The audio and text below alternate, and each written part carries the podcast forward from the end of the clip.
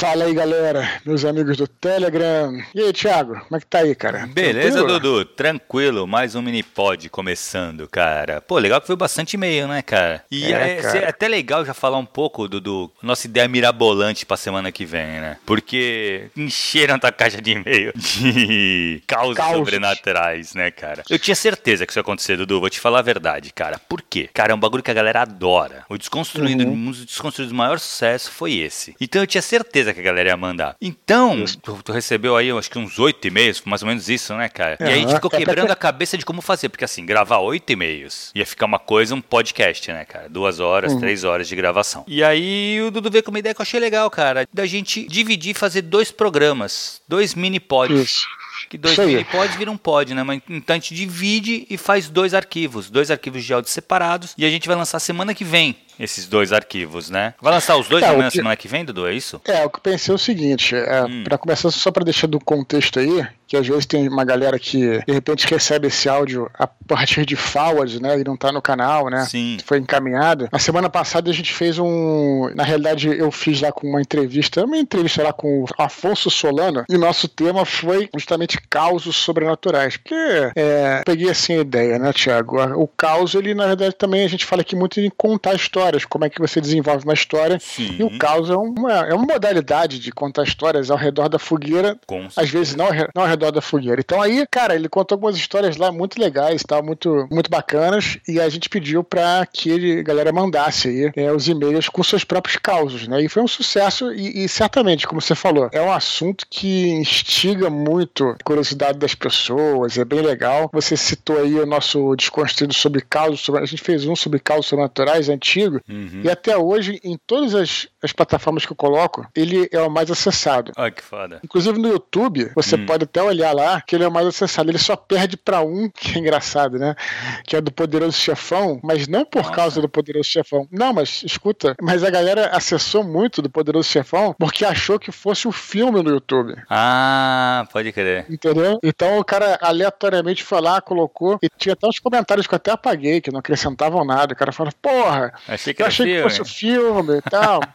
Até porque ele é longo, né, velho? A galera olha o tamanho do arquivo, com certeza é, é um filme. É, aí esse é mais acessado, mas é o que tem de longe mais dislikes. Tem uns uhum. 300 dislikes lá o, negócio. Porque galera. Mas tirando esse erro, né? Tirando uhum. esse que é um sintaxe erro, né? Aí o nosso discurso sobre causas sobrenaturais é, ele, é, ele é o mais baixado em todas as plataformas. Ah, que legal. Então a galera enviou aí esses casos aí.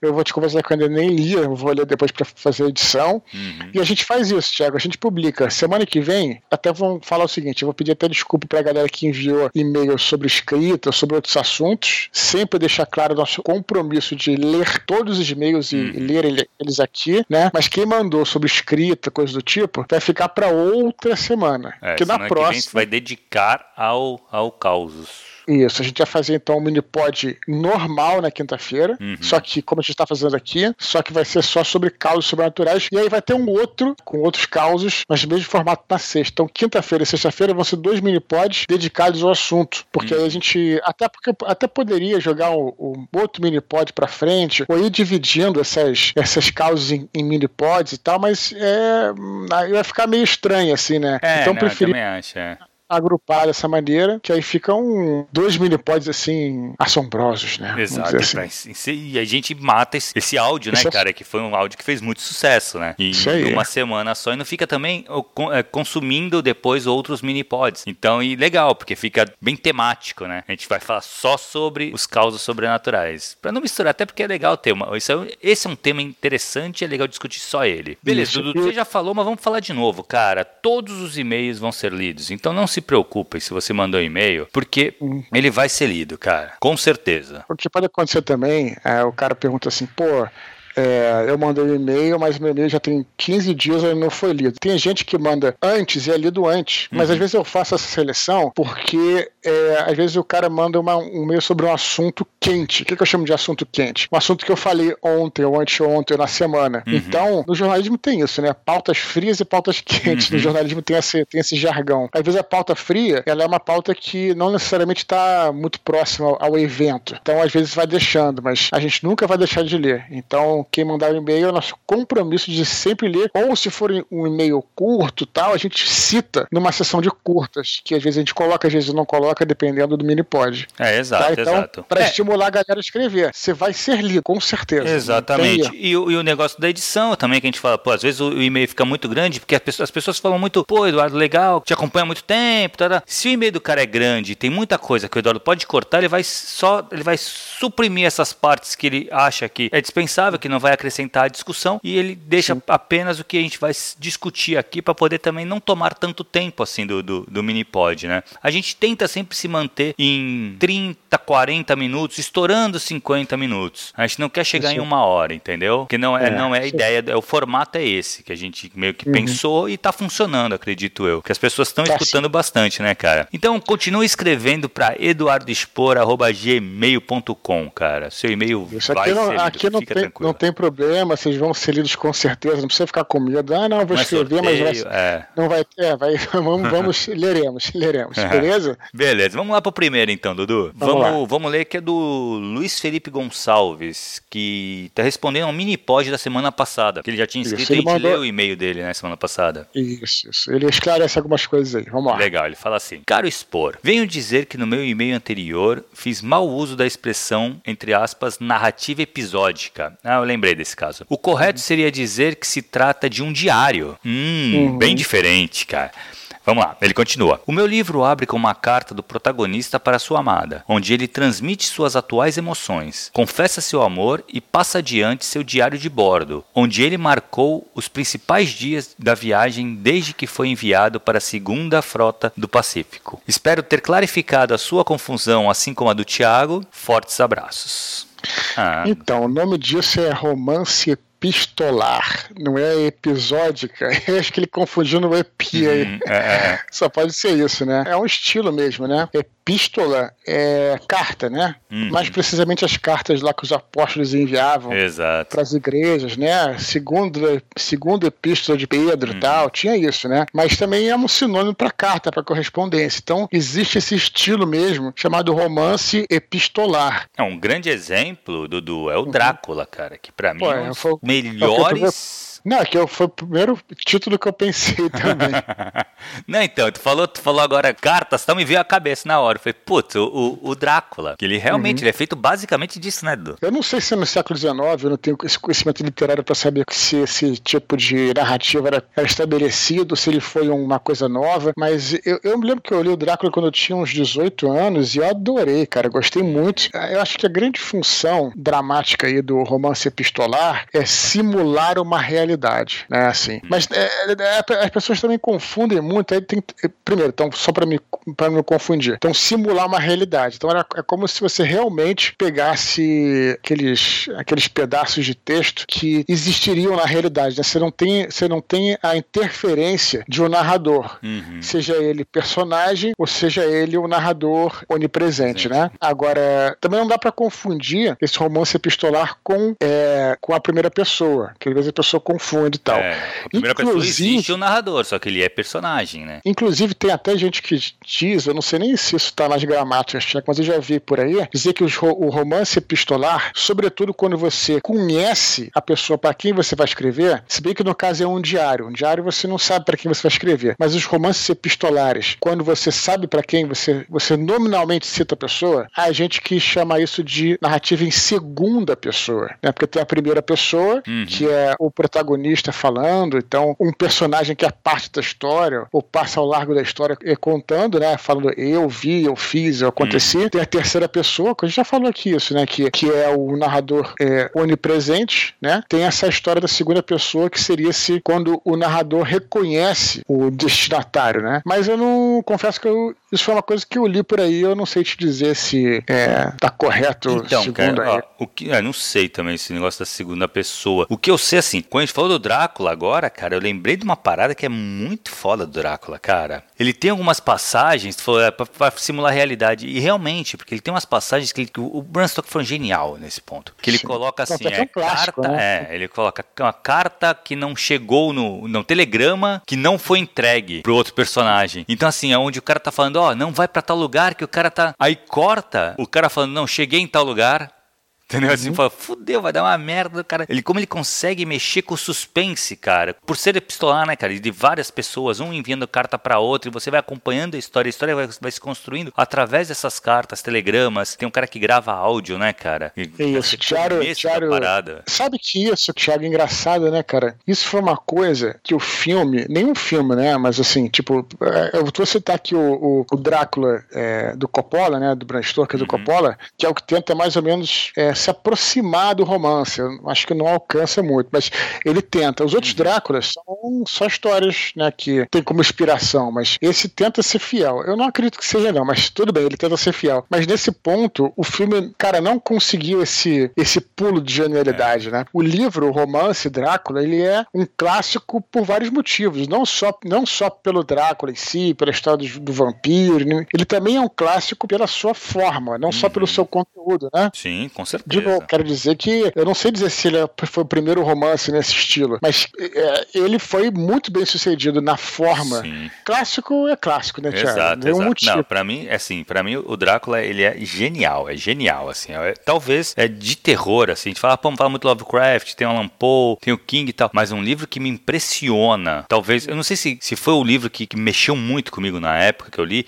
tanto é que talvez é um dos livros que eu mais li na vida. Ele Drácula? junto, é, Você ele releu? junto com, ah, já reli, já reli mais de uma vez. Do, Caramba. Ele e o Médico Monstro, que é outro genial. Uhum. E esse é curtinho, né? Esse eu relei, já reli mais vezes, eu acho. O Médico Monstro, porque ele é bem curtinho, mas, cara, é genial também. O Diário, ele fala do Diário, tem o Diário da Anne Frank, só que aí é real mesmo, né, cara? E tu vê que como funciona também como livro, né, cara? Isso mas é. aí esse é real. Esse é real. O Diário da Anne Frank eu li até nem tem muito tempo. Eu achei bem também interessante. O que, o que eu acho bacana do Diário é até interessante isso, cara. Eu fui na casa da, da Anne Frank as duas vezes vezes assim que eu tive em Amsterdã, eu adoro. É estranho, embora tenha assim um, uma carga forte ali, eu acho que quem já foi, não sei se já foi, Thiago lá em Amsterdã não, na casa não fui, dele. Cara. Pois é, cara, mas tem um, eu sempre gosto de ir lá, me passa uma energia, não vou dizer uma energia boa assim, porque o lugar é pesado, mas uhum. parece que, sabe quando assim tem uma grande, grande catástrofe e aquilo se transforma num memorial? Sim, As pessoas sim, vão sim. lá pro memorial para transmitir boas coisas, tá entendendo? É, sim, sim. E é uma menina admirável, é, né, cara? É de sim, se admirar sim. mesmo a, a, personagem, né? A pessoa. Uhum. É, não, muito, muito interessante. Vale várias dicas aí. Então, boa Beleza. sorte pro Vamos lá, vamos pro, pro, pro outro e-mail, então, Dudu? Vamos do Matheus Rocha. Ele fala assim: Olá, Eduardo e Thiago, tudo bem por aí? Acompanho o trabalho de vocês em múltiplos canais e agora decidi escrever meu primeiro e-mail. Comecei a ler a coleção Vagalume, depois escalando para as obras do André Bianco e alternando para conteúdos internacionais. Anos depois veio a Batalha do Apocalipse e eu tenho muito orgulho de termos escritores brasileiros como Spor, Solano, Leonel, próprio Bianco e tantos outros. Guardo com carinho o autógrafo do Eduardo que eu e um grande amigo pegamos na época do lançamento da batalha aqui em Curitiba. Enfim, vamos à minha dúvida. Espero que poss possamos nos rever em breve aí, Matheus. Aí ele continua. Enfim, vamos à minha dúvida. Voltei a escrever por conta de vocês e fiquei muito feliz com as ideias que começaram a surgir na minha cabeça durante a pandemia. Para muitos parece simples, mas para outros, como eu, a estabilidade emocional ficou comprometida neste período de isolamento. Como usar isso a meu favor, se é que é possível? Como não deixar que a ansiedade influencie a obra? Mais importante, importante: como desligar a chave do mundo lá fora, quando você senta para pesquisar, roteirizar, construir histórias e personagens. Espero ter contribuído com o grupo. Abraços e muito obrigado por compartilharem tanto com a gente. Até a próxima. É, Dudu, tu foi um cara que tu conseguiu aproveitar bem, né, cara? Isso. Tu acelerou muito o teu trabalho, né, durante a pandemia. Com certeza. Primeiro eu quero dizer que o Matheus Rocha seja bem-vindo ao primeiro e-mail dele. Escreva mais. Mais e-mails. Né? Eu, é, eu vejo que quem escreve aqui é recorrente, né? Muita gente escreve vários e-mails. Tal. Tem uhum. gente que uhum. nunca escreveu. Exato. Então quem escreve acaba voltando, assim. Então continue aí mandando seus e-mails para gente estabelecer um diálogo aqui. Pois é, cara, eu acho que isso aí é uma questão que tem a ver mais com a própria psicologia, assim, né? Uhum. Não só de se escrita, né, cara? Eu penso assim, eu acho que quando acontece alguma coisa inusitada, né, é normal o ser humano ficar sem chão no primeiro momento, né? É normal do, das pessoas ficarem. É, depois até quero ver também a sua, a sua opinião sobre isso, Thiago. Uhum. Mas também é uma característica do ser humano se adaptar, né? Uhum. Infelizmente até a coisas ruins, mas a questão é que o ser humano tem essa capacidade de adaptação. Alguns mais rápido, outros mais lentamente, conseguem se adaptar. Mas isso é, é muito verdadeiro, assim, e até, nos casos extremos, até um pouco assim bizarro, mas temos que usar isso a nosso favor. É, então, eu acho o seguinte: no meu caso, por exemplo, como qualquer pessoa, no começo você fica, não vou dizer nem sem chão, mas eu fiquei desnorteado, como acho que todos, né? Hum. Ficamos desnorteados, sem saber, e principalmente a ansiedade para saber sobre o futuro, né? Para saber o que vai acontecer depois. Se você tivesse assim, ah, vai acabar e tal época, você se, começa a se programar. Mas no começo da pandemia, eu acho que o problema era muito esse, de você estar incerteza. Eu sempre falo isso, Thiago. Hum. Eu acho que a incerteza era, é pior do que qualquer coisa. Eu acho assim. Com eu, certeza. Eu, do, do, do, que uma, do que uma definição, nem que seja, entendeu? Então acho assim. Então, mas e aí o que, que eu geralmente faço que eu fiz? Eu, claro, você passa algum, alguns dias, talvez algumas semanas assim, meio atordoado, depois você pensa assim, vou focar no que é importante aqui, porque se você ficar também, é, faz parte de uma organização mental, você descobrir o que está te fazendo mal. De repente está te fazendo mal, você vê muita notícia ruim, por exemplo. Hum. Então, vai fazer diferença? Sim, assim, talvez algumas coisas façam diferença para você poder olhar, olhar uma notícia e saber como é que você vai se comportar. Talvez isso faça realmente diferença na sua vida. Agora, se você ficar ouvindo notícia toda hora, vendo coisa ruim toda hora, pelo menos para mim, tá, Tiago? Eu falei, uhum. ah, se uhum. isso aí não vai fazer diferença, então eu deixo de lado e tentar focar nas coisas que eu posso que são importantes. Eu foquei foquei na minha família e no meu trabalho. E aí uhum. conseguia, como se entrasse num túnel, né? Sem ver o que estava lá fora e ir adiante. Vai seguir, seguir adiante. Então, tentar. Então, eu diria assim que a dica, né? Eu não posso nem falar que isso é uma coisa de escrita, mas da maneira que eu fiz, é você focar bastante, tentar não ser influenciado, tentar esquecer mesmo o que está acontecendo lá. Claro, tem coisas que você precisa fazer, outras coisas que não são é, essenciais, você foca naquilo que é importante.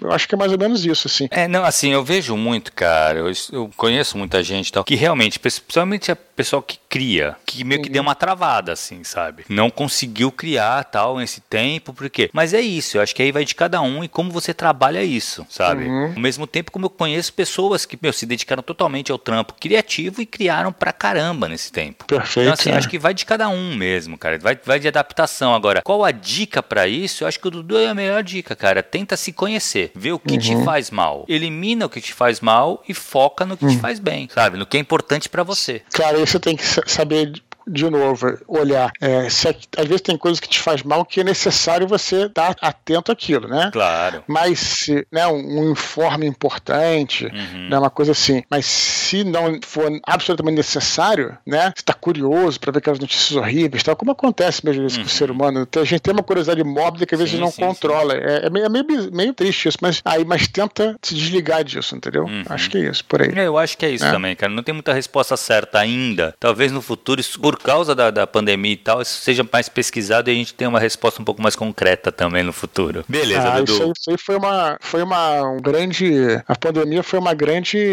um, um, um laboratório uhum. para todo mundo, inclusive para os próprios psicólogos, né? Exato, vai ter muita pesquisa, cara, baseada nisso. Pode ter certeza. Ah, que no futuro a gente ah, vai ter muitas respostas. É isso aí.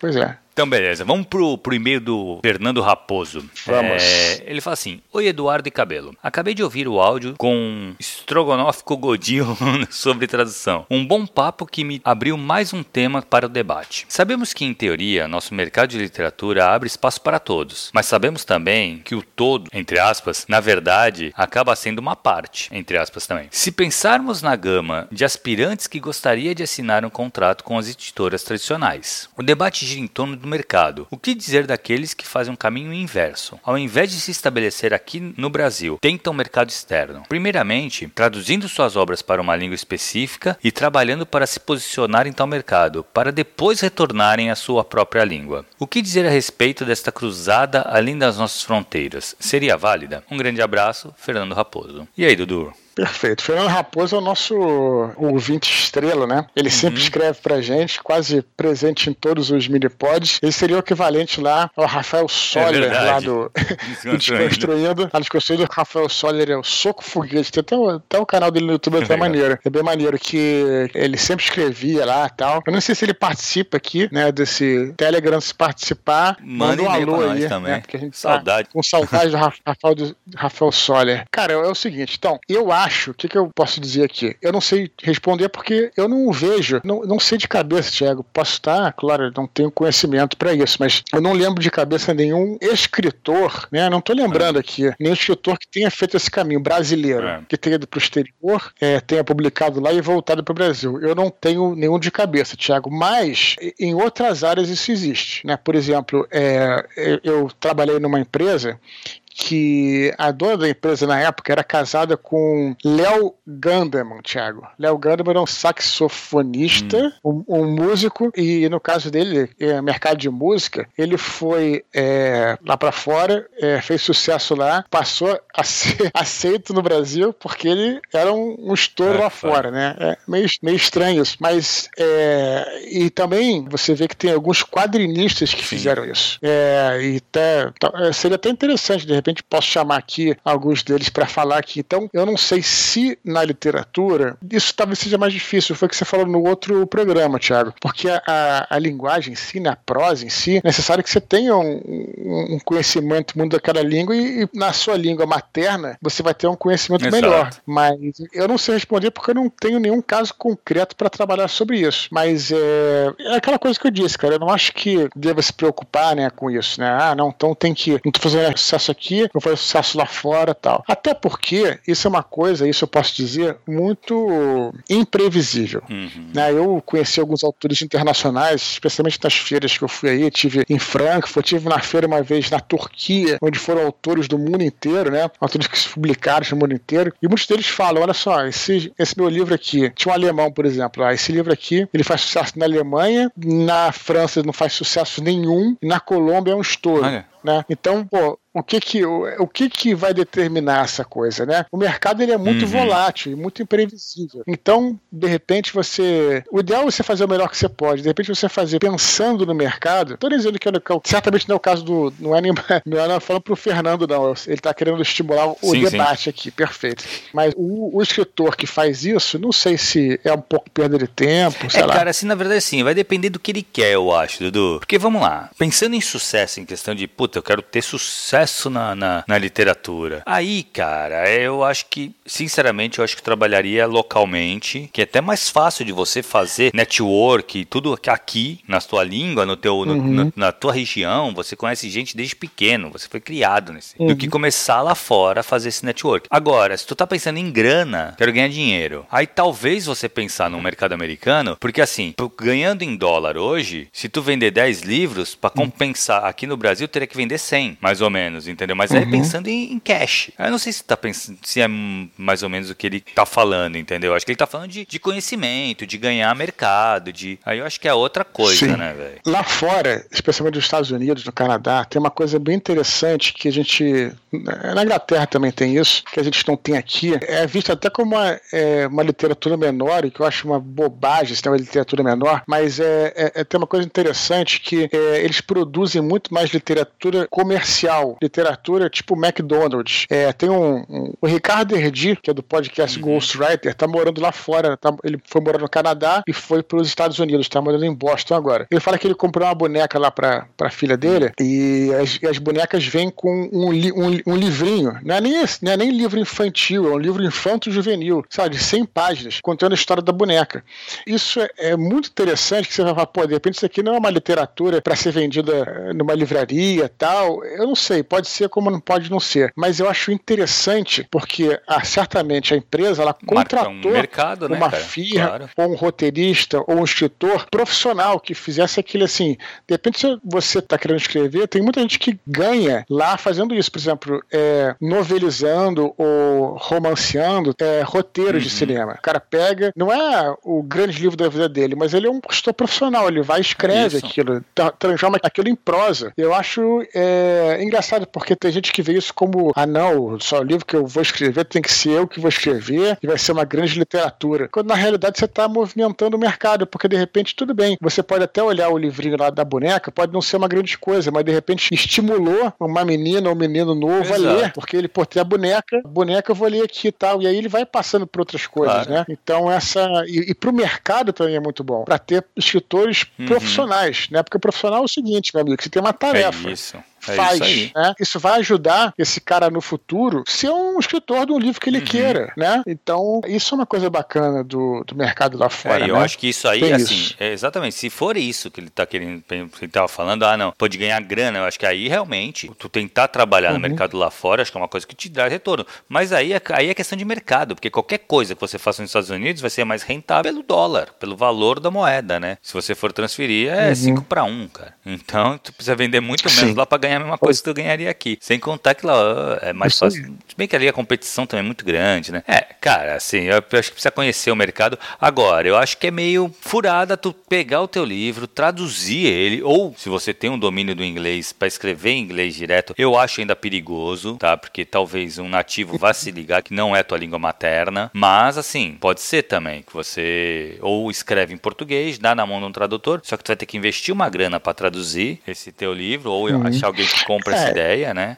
Sim, tem mais, né? Você, quando você chega lá e você fala assim, olha, sou um escritor brasileiro, escrevi um livro é, para o mercado americano. Aí o, o, editor, né, através de um agente, lá porque eles só Sim. trabalham com a gente, primeira coisa que o editor Quanto fala... no teu país? quantos países... Exatamente. aí tu fala, não, não saiu no meu país ainda. Ele falou, pô, mas é, aí né, essa é uma questão que, que também é, existe, né? Eu acho que é bem complicado, eu acho que é mais difícil. É, Fernando, eu acho uhum. que tu vai acabar... Acaba, o problema deve ser mais, mais complicado, sabe? Acho que vale mais a pena realmente investir tempo e energia no mercado nacional, ganhar nome aqui uhum. para depois tentar lá fora. Na verdade, você nem precisa, cara, ser um best-seller no Brasil para ser traduzido para os Estados uhum. Unidos, ser traduzido para outros lugares. Tendo livro publicado, uhum, vendendo claro. mais ou menos, tal, tendo, aí sim, aí vai começar a rolar o network, conhecer pessoas, tal, que vão pegar esse teu livro e vão levar lá para fora. E aí ver se consegue vender a uhum. tradução. Beleza? Vamos pro último e-mail, Dudu? O e-mail do Alex Barbosa. Ele fala assim, ó: Olá Eduardo e Thiago. Boa tarde, tudo bem? Acabo de ouvir o áudio sobre sexo e violência nas artes e as aplicações de parte desses aspectos no filme Instinto Selvagem. O assunto acabou me levando a pensar sobre algo que já havia passado pela minha cabeça antes. É que ponto devemos nos podar na criação de um personagem ou da trama em detrimento do julgamento das pessoas. Digo isso não apenas em relação à violência e ao sexo, mas em se tratando de opiniões ou visão de mundo. É mais indicado privar as personagens de terem determinadas características que indicarão seu posicionamento na trama, como, por exemplo, ser machista, para não correr o risco do leitor associar o autor a isso. Ou temos que dar crédito para o leitor, esperando que ele dissocie a personagem do autor. Como comecei a produzir conteúdo para um site próprio, muito por conta do incentivo de vocês, e passei a pensar nas implicações e na interpretação das pessoas em relação àquilo que escrevo, pois a agressividade e a subversão de conteúdo parecem cada vez mais mais fazerem parte da internet. Agradeço desde já o apoio de sempre. Vocês são fera e parabéns pelo trabalho. Abraço, Alex Barbosa. E aí, Dudu? Pois é, Thiago, eu mantenho o que eu sempre falei desde que eu comecei a falar sobre qualquer coisa em público, né? O que eu sempre digo, cara, é que uma história só vai funcionar se você. É, eu sempre falo, né? Acho que você não deve, ao escrever a sua história, ao escrever o seu livro, estar preocupado com o mercado, você não deve estar preocupado com, com a editora, você não deve estar preocupado necessariamente, cara, você tem que se preocupar com os leitores, mas sem ficar também preocupado assim a fazer tudo que eles querem. A coisa só vai funcionar se você escrever a história que está no seu coração, né? Eu sempre falei isso, a história que você quer contar, né? Então, eu acredito que é, essa é o direcionamento que você tem que seguir, sem se preocupar muito, agradar fulano, ciclano, beltrano, até porque quem quiser criticar o seu trabalho vai fazer independente de qualquer malabarismo que você fizer para né, se desvencilhar aí do uhum. que, que a uma pessoa pode gostar ou pode não gostar, né? Pelo menos eu penso dessa forma. A gente já falou muito aqui, Tiago, sobre crítica, né? A gente tem, como a gente sempre fala, a gente tem é, os elogios, temos as críticas construtivas e temos as críticas destrutivas, né? Os elogios também são legais porque te estimulam, né? As críticas construtivas, elas são importantes que você pode até, num princípio, ficar assim meio assustado, né? Mas se o cara te critica com um argumento, ele fala, pô, mas eu não gostei da sua. Você não está, não está indo muito bem escrever diálogo por causa disso, disso, disso. A descrição não foi legal por causa disso. É muito bom porque isso vai fazer com que você e, e a pessoa tenha argumentos, né? Sabe se posicionar uhum. e tal. Realmente você, é, aquilo vai ser bom para você. Você pode até num princípio ficar assustado, mas depois você vai olhar uhum. com carinho. Vai pensar, será que ele tá certo? E tem as críticas destrutivas, que são pessoas que te insultam, né? Às vezes nem insultam por meio de, de um xingamento, uma palavra feia, mas às vezes te insultam até com palavras bonitas, mas é um insulto, uhum. né? Essas são as críticas destrutivas. As pessoas, como a gente já falou aqui algumas vezes, essas pessoas, no caso das críticas destrutivas, não construtivas, destrutivas, as pessoas não estão falando sobre a sua obra, elas estão realmente é, frustradas por não ter alcançado aquilo, né? E estão lá, como elas não podem alcançar o que você quer, elas vão tentando uhum. minar a base onde você está. E esses carimbos, eu não vou nem chamar de rótulo, porque o rótulo ele é uma. Ainda você faz bonitinho o rótulo, cola, né? O carimbo você vai pá, né? Você nem faz, né? Vai carimbo. Esses carimbos, eles é, servem muito bem essas pessoas que querem o teu mal, que querem te destruir. Porque aí ele não vai precisar de argumento nenhum. Uhum. Ele vai chegar lá e fala, pá, machista, pá, racista. E aí você, meu amigo, se vira para se limpar, se vira para você tirar esse rótulo de você. Uhum. E o que acontece, cara, é que às vezes as coisas ficam, né? Porque uma vez eu tava é, vendo um documentário, é, tá com o Chico Anísio, Chico Anísio, que é um cara, um sábio, uhum. né? Tinha aquele, aquele programa que ele fazia o Profeta no final do programa. Uhum. Engraçado que, eu não sei lembra disso, Chico, sim, Chico Anísio Show. Chico, Chico Anísio Show tinha uma. Tinha todos aqueles personagens cômicos e no final tinha o Profeta. Eu me lembro do meu avô, Thiago. Meu avô, é, no final do Chico Anísio Show, ele me puxava assim, eu era mulher, que ele falava, não, escuta isso aí que isso é importante, porque o Profeta sempre falava alguma coisa, uma, uma sabedoria, uhum. né? O Profeta do Chico Anísio, apesar do, contexto cômico. Então o Chico Anísio tinha essa coisa. Uma vez eu vi um documentário, é, até sobre o Simonal, se não me engano, o Chico Anísio falou uma coisa muito interessante, Thiago. Ele falou o seguinte: é a força do mal é muito poderosa. A força do mal. Então, assim, se todo mundo fala bem do Thiago, pô, o Thiago é um cara bacana, o Thiago, 50 pessoas falaram bem de você tal, aí chega uma pessoa e fala: olha só, fica de olho no Thiago, porque esse cara aí, fica de olho nele. Se uma pessoa fala, você já fica com o pé hum. atrás, entendeu? Então a força do mal é muito forte. Então, às vezes, o cara não fez absolutamente nada, todo mundo elogia ele, todo mundo achou legal, e vem um cara e joga um carimbo, a pessoa, né, a, força do mal entra em ação, né? A pessoa fica ali. Então, é, se quem quiser quer te prejudicar, você pode fazer um milhão de malabarismos. Ela vai acabar sempre te enquadrando em alguma coisa. Portanto, eu acho que o melhor a fazer é seguir a história que você quer contar, a história que está no teu coração, sem se preocupar muito com isso, porque, né, senão você vai ficar sempre se tolhindo de tudo. E a, a literatura, ela é uma arte que eu acredito que seja essencialmente anárquica. Não anárquica no sentido político, assim, mas anárquica no sentido de que tem mesmo que falar o que deseja falar, né, e a literatura fez isso, né, quebrou barreiras em todo o tempo em que uhum. ela existiu. Então a, a minha dica é essa que eu digo, que eu faço sempre desde o começo, cara. Eu sempre é, escrevo assim o que vem no meu coração e, e sou, tento ser fiel àquilo, é, né? Na verdade, ele coloca um negócio aqui que eu acho importante, cara, que ele coloca, quer ver aqui, ó. Ou temos que dar crédito para o leitor leitor. Sim, cara, assim, uhum. acho que uhum. nunca subestima o teu leitor, sabe? Então é isso, cara. É, Alex, pô, espero que a gente tenha respondido, cara. Siga o seu coração. Siga o seu coração, exatamente, cara. Faz o que você coração, achar. Coração nunca Exatamente. Fala. É isso, Dudu. Vamos pro encerramento, cara. Lembrar a galera de continuar escrevendo para eduardoespor.gmail.com. Cara, Todos os e-mails são lidos, como a gente já falou. Se não for lido na íntegra, vai, a gente bota para as curtas. Se for só uma recomendação, um, um, detalhe, uma respostinha, alguma coisa, a gente deixa nas curtas. Que a gente faz, essa, desse vez não teve nenhuma curta, mas normalmente quando tem muita coisa, ou então quando tem coisas que são mais tranquilas, assim, mas só um detalhe, a gente deixa para as curtinhas. Mas você vai ser citado com certeza. É isso, Dudu? Maravilha. E aguardem, semana que vem teremos dois mini pods incríveis, Thiago, sobre causos sobrenaturais. Valeu, galera. Beleza? Falou, Dudu. Valeu, pessoal. Um grande abraço para todos. Tchau, tchau.